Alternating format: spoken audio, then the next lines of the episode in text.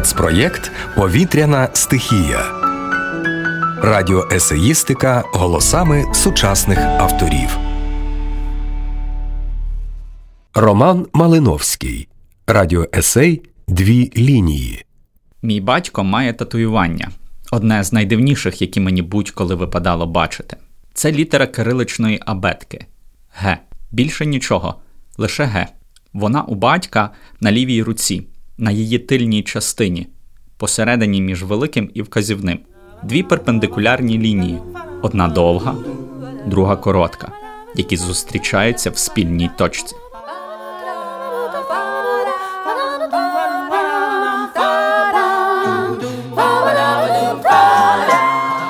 Якось я запитав в батька про історію цього малюнку, і він розказав, що після армії, яка в роки його юності знеособлювала і прирівнювала людину до частини цілого, ніби її нема, вирішив набити собі на руці власне ім'я – Гена, щоб ніколи не забувати, що він не рядовий і не сержант, а особистість. Він обрав це найдивніше скорочення імені Євген – Гена, саме тому, що так його називали друзі і батьки. Йому залежало, щоб обійтися без формальності. Це був той час, коли совєти заборонили літеру «Г» в українській абетці, щоб зробити її подібнішою до російської. Тож це татуювання мало починатися з «Г», яка була тоді за обох. Отже, Гена. Батько попросив свого товариша зупинитися, коли той вивів першу літеру імені. Він сказав, що цього цілком досить, що ця літера буде йому нагадуванням всіх наступних. Мій батько завжди був і досі залишається небагатослівним. Навіть цю історію він розказував мені скупо, ощадячи слова та інтонації. Я не здивувався, що в тій історії він залишився вірний лапідарності, яку завжди сповідував, ніби релігію. Ге і досить. Ге. Гена. Цей знак завжди був з ним, з його лівою рукою. Це татуювання було чимось щоденним для нашої сім'ї. Чимось звичним, аж непомітним. У дитинстві я сприймав його як належне. Мені видавалося, що коли виросту, стану дорослим, як батько. Врешті, коли теж стану батьком, матиму таку ж позначку.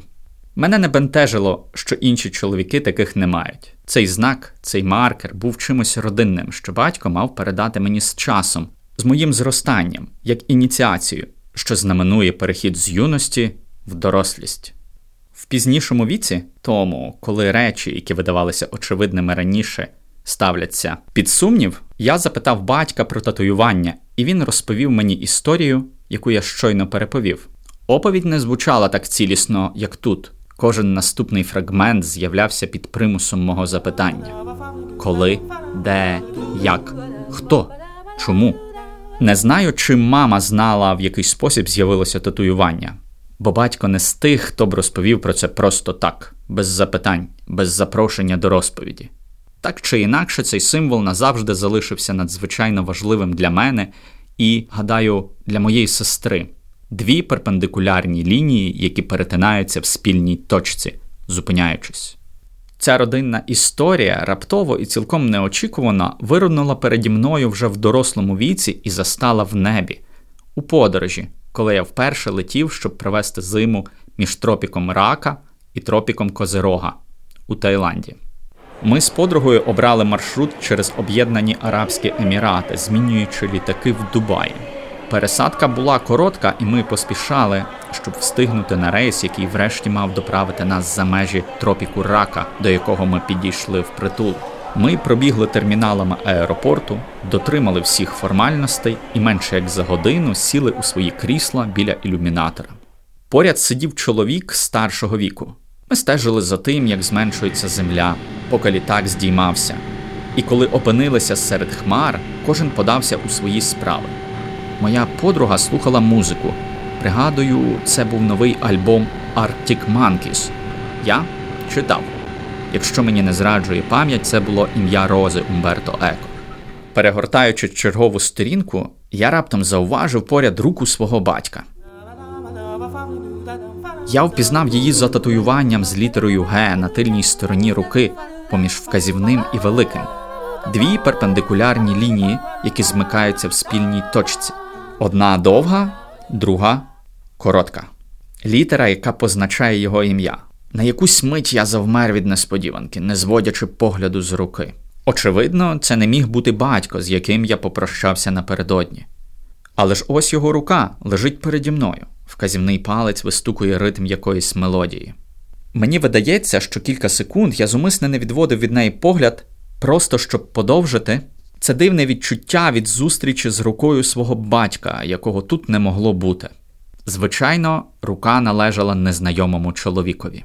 Чоловіка звали Лука, з наголосом на «у» по-італійському. Він летів з Мілану в Куала-Лумпур з двома пересадками – в Дубаї та Бангкоці. Я почав нашу розмову з того, що розказав про батькове татуювання, таке ж, як у нього. Він слухав з цікавістю, повсякчас киваючи головою на знак розуміння. У своїй розповіді я увесь час пам'ятав, що ми користуємося нейтральною мовою для порозуміння, яка не була рідною ані для нього, ані для мене. Та було схоже, що він все зрозумів. Навзамін він розказав мені та моїй подрузі свою історію. В нього це була інша літера – латинська «Л». Він розказав, що ці лінії – це двоє його синів – старший і молодший. Їхні імена теж починаються з латинської «Л». Проте ця позначка не означала і їхніх імен.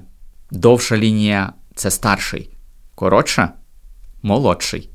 Лінії сходилися в одній точці, але радше не сходилися, а розходилися. «Вони промені, які б'ють з мене», – сказав Лука. Лука працював інженером, проєктантом мостів.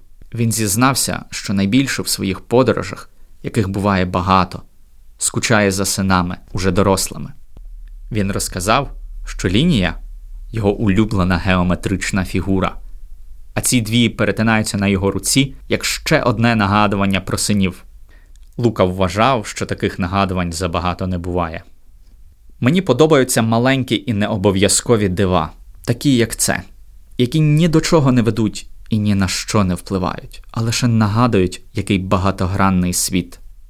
Дива, які кажуть мені, поглянь, як багато у просторі елементів і як несподівано та цікаво вони можуть скластися, ніби грані кубика Рубіка.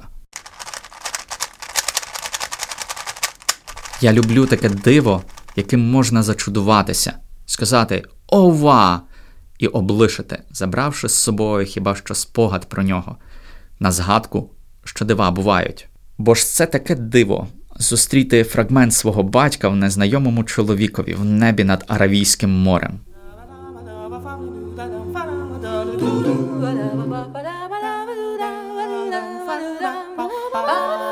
Зустріти батьківську любов, таку знайому, в іншій людині.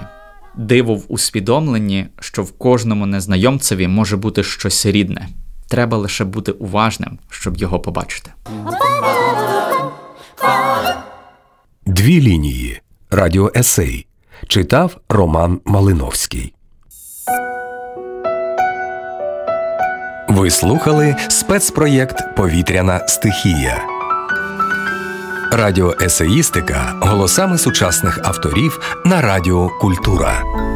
Слухайте нас на хвилях Радіо Культура або на подкаст-платформах SoundCloud, Apple Podcast, Google Podcast та інших.